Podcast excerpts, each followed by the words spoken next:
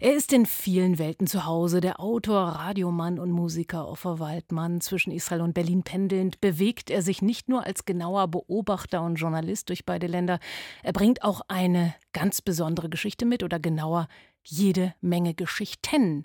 Denn in seinem ersten Leben ist Ofer Waldman erfolgreicher Musiker gewesen, kam als Hornist mit dem West-Eastern Divan Orchestra unter Daniel Barenboim neunzehnhundertneunundneunzig nach Deutschland und dann folgten Stationen beim Deutschen Symphonieorchester Berlin, im Rundfunk-Symphonieorchester Berlin, bei den Nürnberger Philharmonikern, an der Neuen Israelischen Oper und beim Israel Philharmonic Orchestra. In seinem literarischen Debüt mit dem Titel Singular Kollektiv versammelt er Szenen und Überlegungen über jenes Gefühl, das wir Orchester nennen. Und Ofer Waldman ist mir nun aus Israel zugeschaltet. Herzlich willkommen auf R B B Kultur. Hallo. Hallo, liebe Shelly Kupferberg. Und ich möchte es gleich offenlegen. Äh, Ofer Waldman und ich, wir kennen uns gut. Wir durften schon öfter zusammenarbeiten. Aber nach deiner Zeit als aktiver Musiker, Ofer, umso ja, neugieriger war ich auf das, was du nun vorgelegt hast. Ich hatte das Gefühl beim Lesen, du legst das Orchester als solches für uns Außenstehende ein wenig auf die Couch und äh, lässt uns neugierig und erstaunt in den Orchestergraben oder auch manchmal Abgrund blicken. Wo und wann sind denn diese Geschichten allesamt entstanden? Als Hornist hat man sehr viel Zeit, wenn man im Orchestergraben oder auf der Bühne des Symphonieorchesters sitzt. Man muss nicht allzu viel spielen wie die Streicherkollegen zum Beispiel. Und so kann man immer schön beobachten. Und ich war, wie du beschrieben hast, über zwanzig Jahre Orchestermusiker in verschiedenen Orchestern und fand diesen Ort einfach endlos faszinierend, das Orchester. Es ist faszinierend als Ort an sich und es ist auch faszinierend quasi als, würde ich fast sagen, äh, zwischenmenschliche Metapher. Das Nachdenken über das, was man dort jeden Tag so treibt, brachte dich dann auch zu der Erkenntnis, so erfahren wir aus deinem Buch, dass es sich bei einem Orchester um ein sogenanntes Singular-Kollektiv handelt. Was hat es denn mit diesem Begriff genau auf sich? Das ist eigentlich das Resultat, hoffentlich das glückliche Resultat eines Irrtums. Ich habe mit dem Wort Singular-Kollektiv versucht, einen Begriff aus dem Hebräischen, aus meiner Muttersprache zu übersetzen. Das misslang mir offenbar, aber irgendwie ist es mir dann im Ohr geblieben, als, als Ohrwurm, würde man sagen. Und ich dachte, naja, Singular-Kollektiv, das trifft es irgendwie, dieses äh, Gefüge, wie du es genannt hast, Orchester. Aha.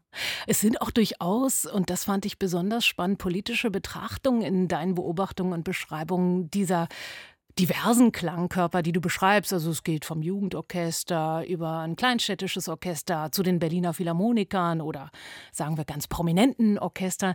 Ein Orchester sei kein demokratisches Wesen, schreibst du, selbst wenn es wie bei den Berliner Philharmonikern so zugeht, dass die Dirigenten selbst gewählt werden, was wiederum an die Wahl eines Papstes erinnert. Wie sehr spielten all diese Gedanken und Überlegungen schon während deiner aktiven Musikerzeit eine Rolle? Also diese politischen, gesellschaftspolitischen, kulturellen, philosophischen Betrachtungen? Also ein Orchester offenbart oder gibt einem die Möglichkeit, sich über gesellschaftliche oder tatsächlich gesellschaftspolitische Fragen nachzudenken. Zum Beispiel Zumindest als Hornist, ne, wenn man die Zeit hat. Als Hornist, geschweige denn als Tubist. Sie haben sowieso extrem viel Zeit, sind die äh, belesensten Menschen im Orchester, weil, wie gesagt, weil die Zeit einfach da ist. Und sitzen dann schön weit hinten und am Rand, damit es keiner sieht, ne? Genau. Vor allem im Orchestergraben. Da hat man wirklich äh, Zeit, um, um Muse zu lesen. Mit dem Handy darf man auch nicht spielen, von daher. Und äh, wie man in dem Buch nachlesen kann, zum Beispiel die Geschichte, äh, Herr Müller kommt zu spät ins Konzert. Mhm. Ein Gefühl, was jeder Orchestermusiker, jede Musikerin kennt, dieser berühmte fünf vor acht Albtraum, man findet den Eingang zum Opernhaus nicht. Und diese Frage, man kommt zu spät ins Konzert, man fragt sich, wird auf mich gewartet oder nicht? Welchen Platz habe ich in diesem Gefüge Orchester? Welche Wichtigkeit?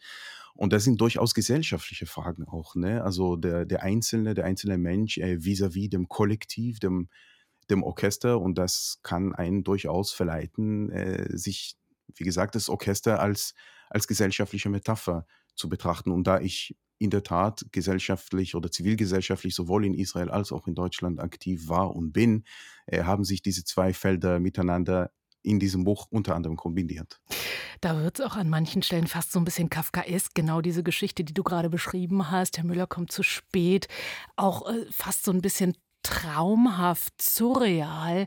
Und es sind auch dann wieder ganz körperliche Texte. Wir schwitzen mit den MusikerInnen, sind mit ihnen aufgeregt, schauen, was sie tragen und wie sich das so anfühlt auf der Haut, arbeiten uns mit ihnen beim Proben oder Probespiel ab, holen mit ihnen Luft.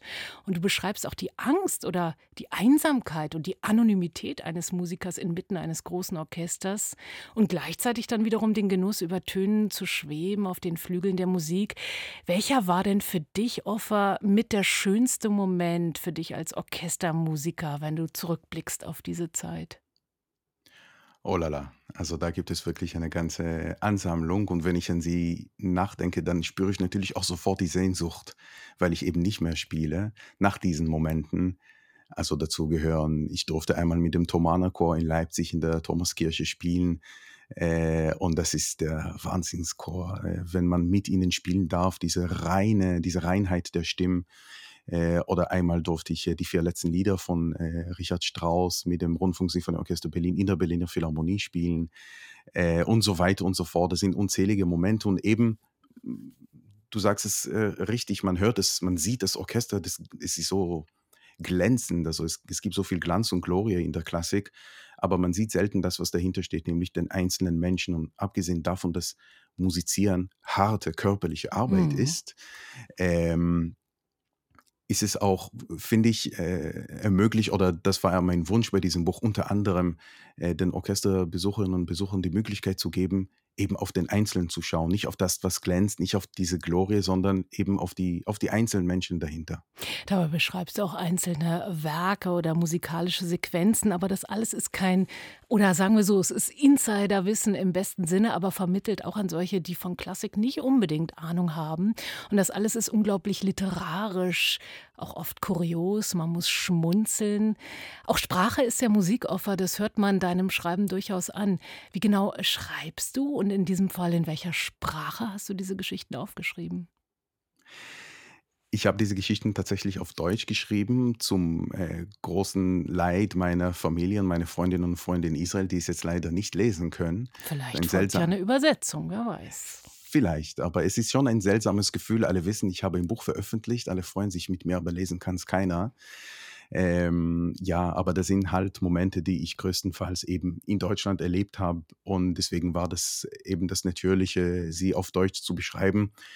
Und wenn ich hinzufügen dürfte, äh, was du gerade gesagt hast, das ist es eben. Dieses Buch war gedacht nicht nur für die Kennerinnen und Kenner der Klassik, natürlich auch für sie. Ich hoffe, das ist für sie interessant, dieser Blick hinter den Kulissen. Aber eben auch für diejenigen, die nicht unbedingt äh, jede Woche ins Konzert oder jeden Monat ins Konzert gehen, äh, weil es ist kein Buch über Musik, es ist ein Buch über Musiker, über Menschen.